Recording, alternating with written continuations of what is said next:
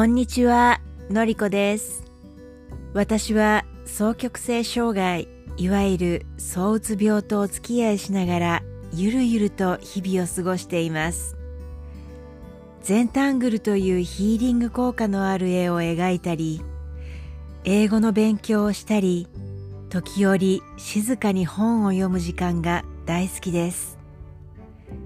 また何気ない日常の中からいいこと探しを実践しており、自分自身の感情コントロールに役立て、幸福度を高めているところです。